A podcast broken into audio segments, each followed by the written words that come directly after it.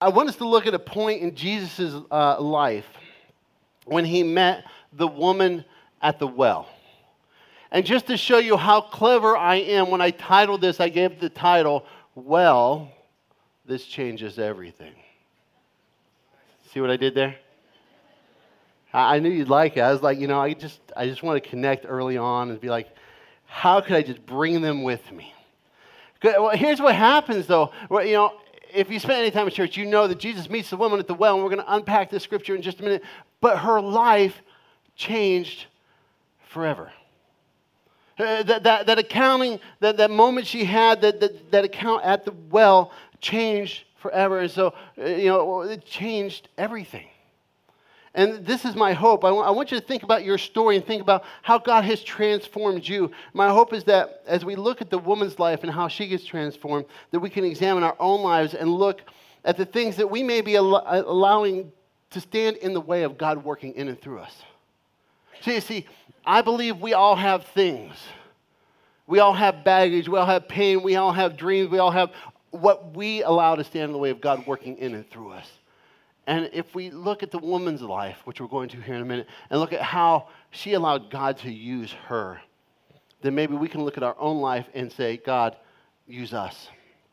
So uh, think about your own story. And this is kind of a rhetorical question, which means it's in your head. I don't want you to turn to your neighbor and share. I want you to just think about this for a minute. Just ask, answer this in your own head. Are there things in your past, things that you feel are too big for God to overcome?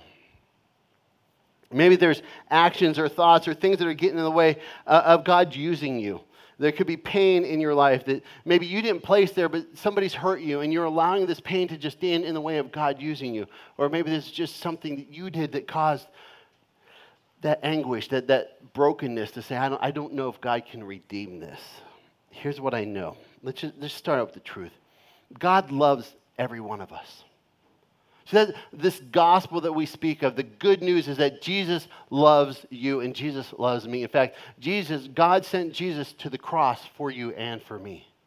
Because we just don't measure up. We have things that aren't going to measure up. That's what the word sin comes from. It means missing the mark. We have things in our life that we just miss the mark. Each and every one of us missed the mark. And it's when we allow those things to continue or to stay in our lives that we don't allow God to then transform. We say, you know what, God, I just don't know if you're big enough to handle this. And so we have this big chunk of scripture we're going to look at. And I want us to get the full account of what takes place because I believe it reveals an amazing insight into our Savior, but also insight into a woman who was transformed because she met Christ. So stick with me throughout this chunk of scripture. John chapter 4, starting at verse 4, says this Now he had to go through Samaria. So he came to a town in Samaria called Sychar, near the plot of ground Jacob had given to his son Joseph. Jacob's well was there, and Jesus tried, tired, excuse me, Jesus tired as he was from the journey, sat down by the well. It was about noon. When a Samaritan woman came to draw water, Jesus said to her, Will you give me a drink? His disciples had gone into town to buy food. The Samaritan woman said, You are a Jew and I am a Samaritan woman. How can you ask me for a drink? For Jews do not associate with Samaritans.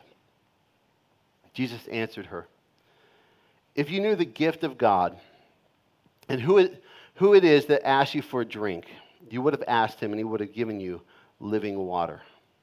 And, and just a little note right there. As a kid, every time we talked about living water, I got a little creeped out.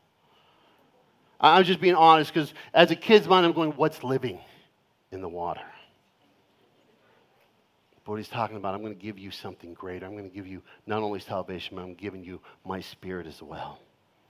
He says, if you knew the gift of God and who it is to ask for a drink, he would have asked him and he would have given you this living water. Sir, the woman said, You have nothing to draw with, and the well is deep. Where can you get this living water? Are you greater than our father Jacob, who gave us the well and drank from it himself, as did his sons and livestock? And Jesus answered, Everyone who drinks this water will be thirsty again, but whoever drinks the water I give them will never thirst. Indeed, the water I give them will become in them a spring of water welling up to eternal life. The woman said, Sir, give me this water so I won't go thirsty and have to keep coming and draw water. And here's where it changes. He says, uh, He told her, Go, call your husband and come back. She says, I have no husband. Jesus said to her, You're right when you say you have no husband. The fact is, you've had five husbands, and the man you have now is not your husband. What you have just said is quite true. Sir, the woman said, I can see that you're a prophet. Our ancestors worshiped on this mountain, but you Jews claim that this place where we must worship is in Jerusalem. Woman, Jesus said, Believe me, a time is coming when you will worship the Father neither on this mountain nor in Jerusalem. You Samaritans worship what you do not know. We worship what we do know, for salvation is from the Jews. Yet a time is coming and has now come when the true worshiper will worship the Father in spirit and in truth, for they are the kind of worshipers the Father seeks. God is spirit, and his worshipers must worship in the spirit and in the truth. And here's where Christ reveals himself. The woman said, I know the Messiah called Christ is coming. When he comes, he will explain everything to us. Then Jesus declares, I, the one speaking to you, I am he. Just then, his disciples returned and were surprised to find him talking to the woman. But no one asked, What do you want? or Why are you talking with her? Then, leaving her water jar, the woman went back to town and said to the people, Come see a man who told me everything I ever did. Could this be the Messiah? And they came out of the town and made their way to him. Now, I know it's a large chunk, so I just want to break it down into like seven quick observations and two points of application for us to walk out of here with. Because I believe if we look at this transformation story, it's just so amazing because right before our eyes we see it take place. And the first observation is this Jesus takes a break. We say what, what's interesting about that is that, you know, here we see, you know, he says he's going through Samaria, he comes to the town of Sychar near the ground, the plot of ground where the well is. Jacob's well was there. Jesus was tired from the journey and sat down by the well. Which I find just really amusing because this is how my brain works. This is Jesus, this is God man being tired because the journey. Now, he's going from Galilee up to Samaria, up to, you know, um, he, he's on his way up to Judea, and, and, it's about, you know, say a 30 mile trip and through the mountains and the desert, and he's journeying, and it's about noon, and it's hot, and he's tired, and he sits down. But this is God man. How could he not have just said, I'm thirsty, let there be water? Because if I were Jesus, that's what I would have done. But he had a bigger plan, bigger than anything I can fathom up. In fact, right there, what was going on is he had a divine appointment. He says, You know what? I'm needed here. And what's about to take place is this divine appointment. Jesus, he's tired, he's thirsty, he stops. And the reason he's stopping is because here's a woman that needs him. You know, and so what we see here, the, the second observation is that Jesus breaks these social norms. Uh, when a Samaritan woman comes to draw water, Jesus says to her, Will you give me a drink? The Samaritan woman says to him, You're a Jew and I'm a Samaritan woman. How can you ask me for a drink? For Jews do not associate with Samaritans. And if you dig deeper, it, even says, you know, Jews don't associate or Jews don't even use the plates that the Samaritans use. These are the people that you just don't associate with. But you see Jesus breaking the social norms. Not only was he talking to a Samaritan, but he's talking to a Samaritan woman because he had purpose. And I see, in God's kingdom, there's no division. There's no these people and those people, they're all his people. They're all his creation. And he says, I have an appointment to meet one of my creation because she needs me. And so she, he's going to break every social norm in order to have this conversation with the woman because it was necessary. I think, church, we need to be breaking down some social norms. You know, maybe we live with the stigma that there's people that we just can't talk to or, or, or neighbors that just we're not going to go share with. And, and the fact is, we have this hope that is in Jesus Christ that sometimes we won't even cross the street and talk to our neighbors about when they want to hear it, they're intrigued and hear it. And where this came true was uh, several years ago during the London Olympics, I had the opportunity to take a team over to London and, and share, and we had the task of being street evangelists where it wasn't like you know yelling and screaming with you know mega horns or something like that. We were just engaging people in conversation. And it's one of the toughest forms of missions because you have to just engage and share the gospel whenever possible. And so they were putting us in these little enclaves all around london and they put us in this one borough and it was a muslim borough a muslim enclave and we're like okay we're here to share the gospel of jesus christ amongst all these muslims But what was interesting is the minute we stepped onto their territory, they received us. They were welcoming to us. They weren't standoffish and they engaged us in conversation just like we engaged them in conversation. And we had a civil conversation with one another about what our beliefs were and what their beliefs were. And I had one guy get in my face and I'm going, This is not going to end well. And he goes, Look, I've been to your church. I'm like, That's awesome. Come back. We'd love to have you back. What are you doing Sunday? He goes, No, you don't understand. I've been to your church and I like what I hear. But you don't understand. For me to give this up means for me to lose my family, for me to lose everything. And at that moment, I said, you know what? We got to keep crossing these bridges. We got to keep crossing these, these, these boundaries that we set up, saying, how can we have conversations with people we're not used to having conversation here? Here we have a picture of Jesus who says, I don't care about these boundaries. I'm going to share who I am with these people that need to know me. And I wonder who we can share Jesus with today that we've kind of put these boundaries up. Third observation is this is that sometimes we just don't get it. So, sometimes we, we just don't get it. Uh, Jesus answered her, If you knew the gift of God and who it is that you ask for a drink, you would have asked him, and he would have given you living water. Sir, the woman said, You have nothing to draw from. Where can you get this water? Skipping down, Jesus answered, Anyone who drinks this water will be thirsty again. But whoever drinks water I give them will never thirst. Indeed, the water I give them will become a spring of water welling up to eternal life. And the woman just doesn't get it. She says, Sir, give me this water so I won't go thirsty and have to be, keep coming back to draw water.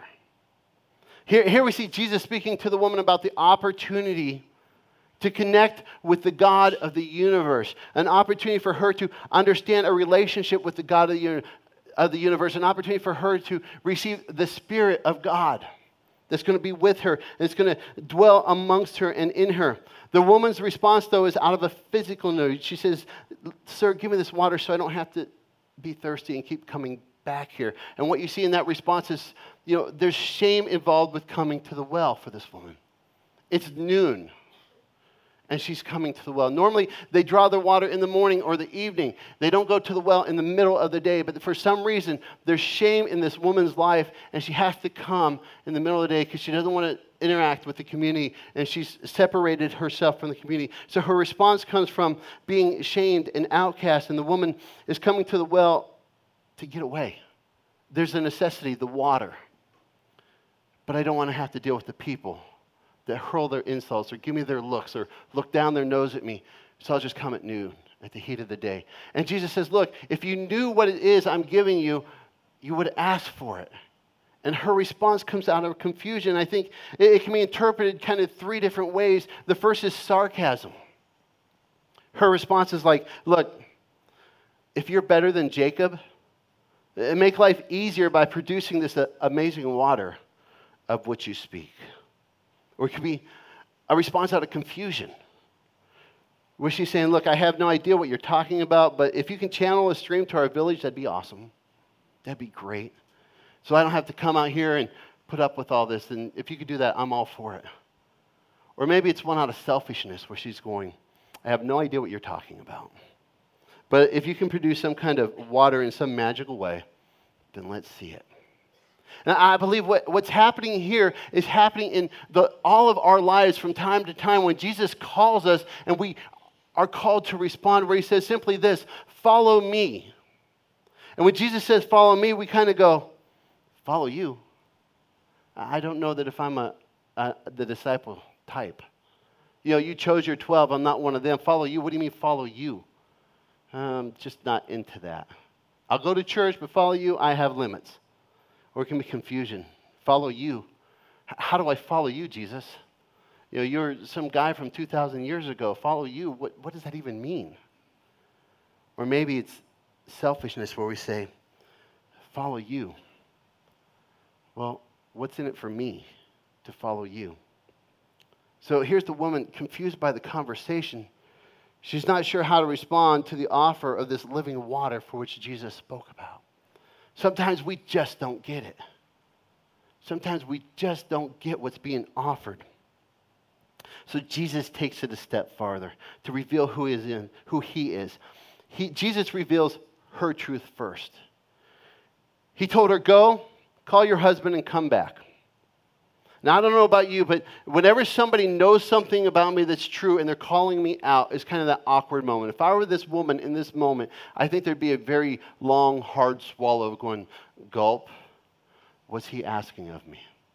He says, Go call your husband. And she's like, um, I have no husband. And this is where it gets really crazy. Jesus says to her, what, You're right when you say that you have no husband. The fact is, You've had five husbands, and the man you're living with now is not your husband. What you said is quite true. It's got to be one of the most awkward interchanges around. Where she's just being called out, where she's saying, Look, I don't have a husband. He goes, You're right, you've had five, and this guy you're with right now, he's not your husband. And you know, we all know this. But she's going, Who are you? I don't know about you, but I just don't like it when somebody knows something about me before I know they know it about me. Like my mom. Somehow, my mom had a wonderful knack of always knowing something about me that I'd never revealed, and she'd always be able to catch me in it. You know, she'd always be able to just say, Tom, so what's going on here? And I'd be like, oh, and she goes, oh, what about this? And I just look at her like, how do you know about that? It's like, you're magical, mom. And young people, parents know more than you give them credit for. We just don't divulge all the information that we have. We kind of tuck it away for when we need to use it. At the right time, we're going to lay that chip down and go, oh, but what about this? But here's the truth Jesus reveals in who, her who she is. Jesus knows more about us than we know about ourselves. We've forgotten more than he knows. And he'll call us out and he'll say, Look, here's really who you are and really what's going on. Jesus will expose your strength, your weaknesses, your fears. And here's the great thing He'll use every one of these things if you let Him.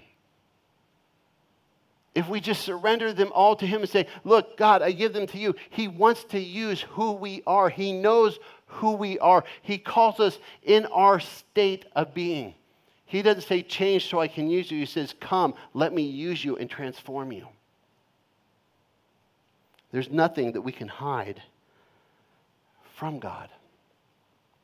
The fifth thing is this that Jesus then reveals his truth.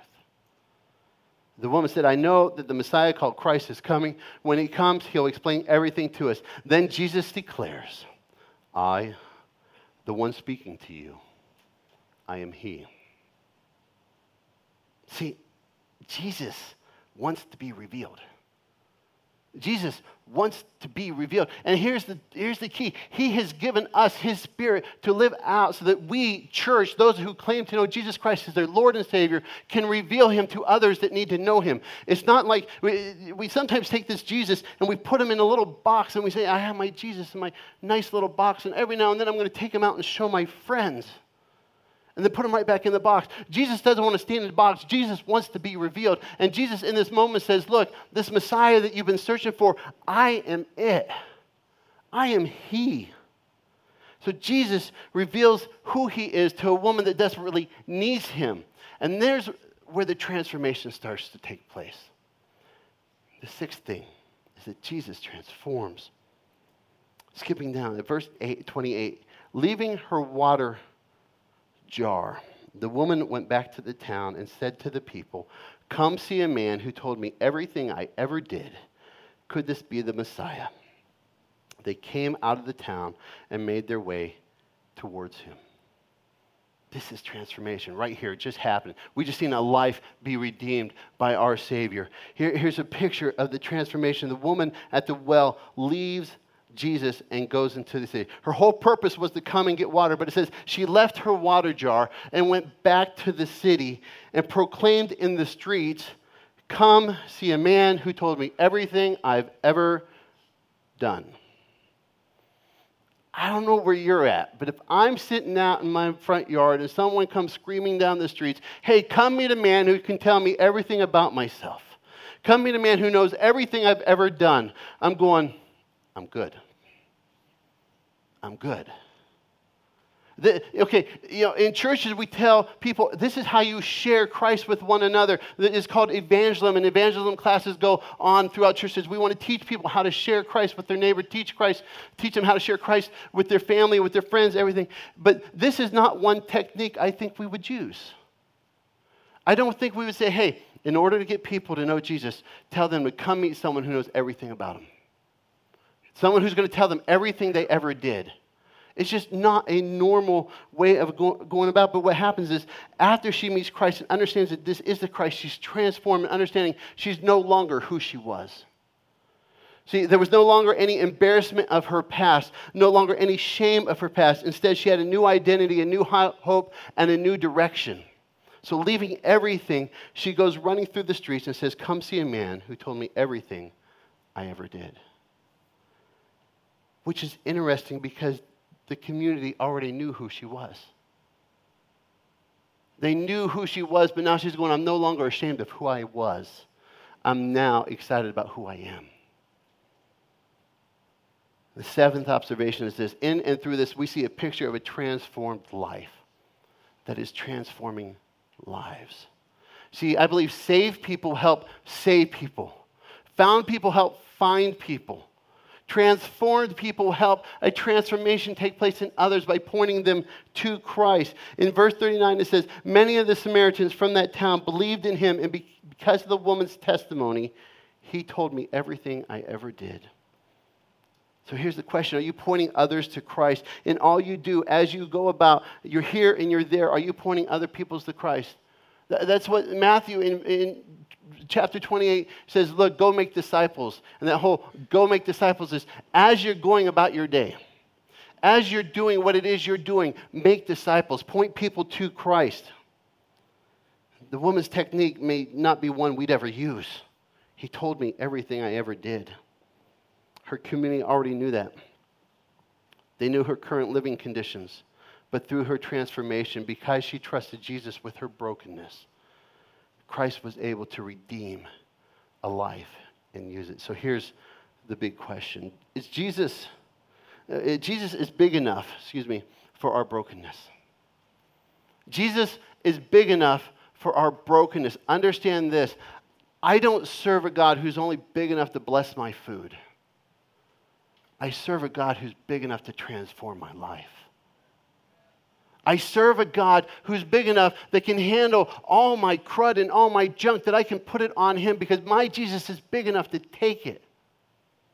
Understand this Jesus we're talking about, when Lazarus died, spoke and said, Lazarus, come out of the grave. And so he raises Lazarus from the dead. So if he can raise someone from the dead, he can handle my stuff. And to even go one step further, he himself hung on a cross for my sin and three days later conquered death. So not only was he able to call people out of death, he himself conquered death. This God, this Jesus man, is big enough to handle my brokenness. He's big enough to take it on his shoulders. And this is the kind of God that I want to worship. I want to worship a big God, not a little God. But what does your life look like?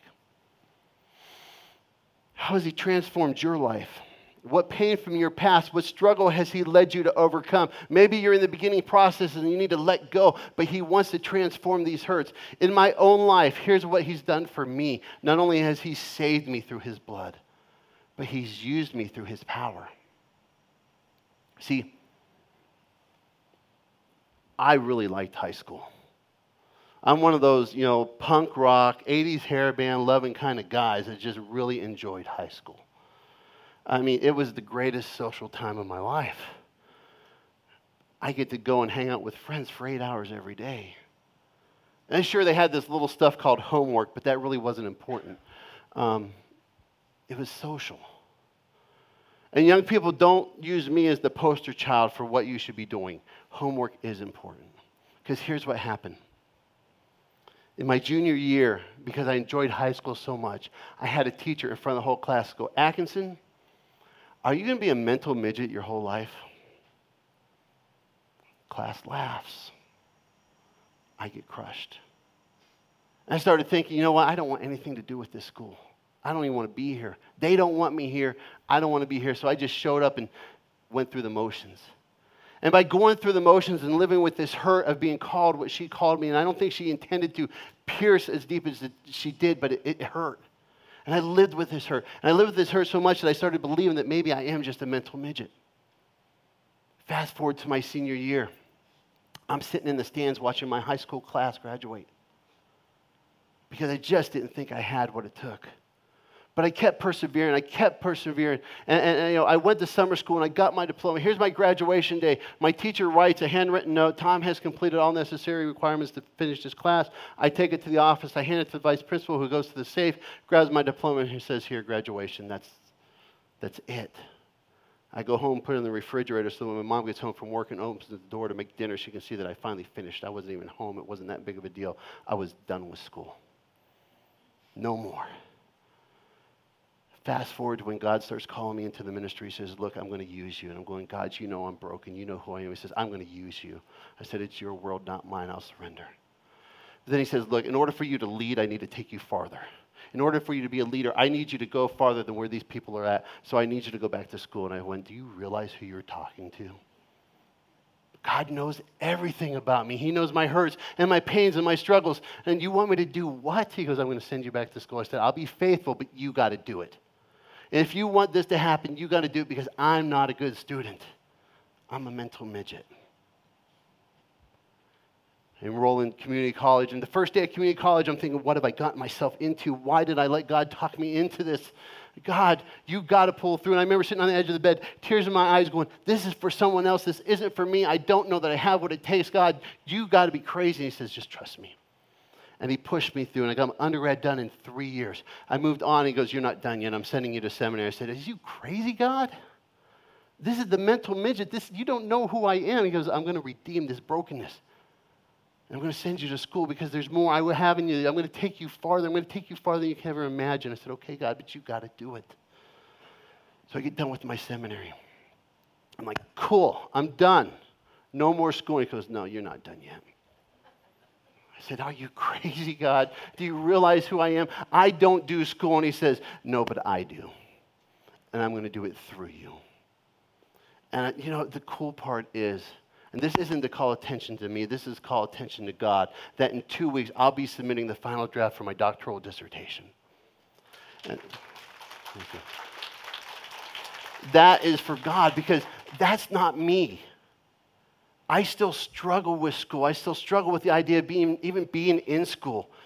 But God, by saying, You use who I am, God, I give you who I am. I'll surrender who I am because I believe you're big enough, God, for my brokenness. I believe that you can handle my brokenness, God. Take it and do with it what you want to do with it. And it's just thing after thing and item after item. And here's what I know is that we all live with some sort of hurt, some sort of brokenness, some sort of struggle. In fact, Romans 3:23 says this, all have sinned and fall short of the glory of God. That word sin, like I said at the beginning, is we just don't hit the mark. We miss the mark. It's actually an archery term. We just don't hit the bullseye. We just miss it. And by just missing it, we all need a savior. And Jesus is big enough to handle when we miss it, when we just don't hit the mark. And so, since we don't miss the mark, we need Christ. And that's what happened to the woman at the well. She'd been looking for love, and as the song goes, in all the wrong places. And here love shows up. He says, Look, I want to scoop you up. I want to take who you are and use you. And because she allowed her brokenness to be used, many, it says, many came to Christ because of that. The second thing is this can you trust Jesus through your brokenness? Can, can you trust Jesus through your brokenness? And we often approach Jesus with the mindset of, I can trust you with some things, God. I, I can trust you with some things, but I don't know if I can trust you with all things. You know, I, will give you certain things, Lord. I'll give you praise when things are going well. You know, I like it when things are going well. I'll give you praise then, Lord. You know, I'll give you thanks when I'm about to eat. I'll give you this and I'll give you that, but my brokenness, my hurt, Lord, my dreams, the things that are getting in the way, those roadblocks, give you those too. Lord, I, I don't know if I'm ready to give that much. God, what do you want to do with these things? What do you want to do with these hurts if I give them to you? God replies, I want to heal them. I want to heal them. I want to use them. I want to redeem them because there's nothing you're going through that I cannot redeem, he says. God sent Jesus to pay the full price for all that's not right in God's eyes. all the hurt and all the brokenness. We just have to trust Him through these broken pieces. Judson W. Van Deventer in 1896 penned these words All to Jesus I surrender. All to Him I freely give. I will ever love and trust Him and in His presence daily live. I surrender all. All to Thee, my blessed Savior. I surrender all. So I wonder, church, what stands in our way? What gets in our way of being used by God to serve as we're designed to serve, to give as we're designed to give? What stands in our way? What roadblocks are there? What hurt from our past? What pain might we have that somebody caused us? Or what dreams are we allowing in a selfish nature to get in the way of what God wants to do in and through our lives? I'm going to ask you to bow your heads with me.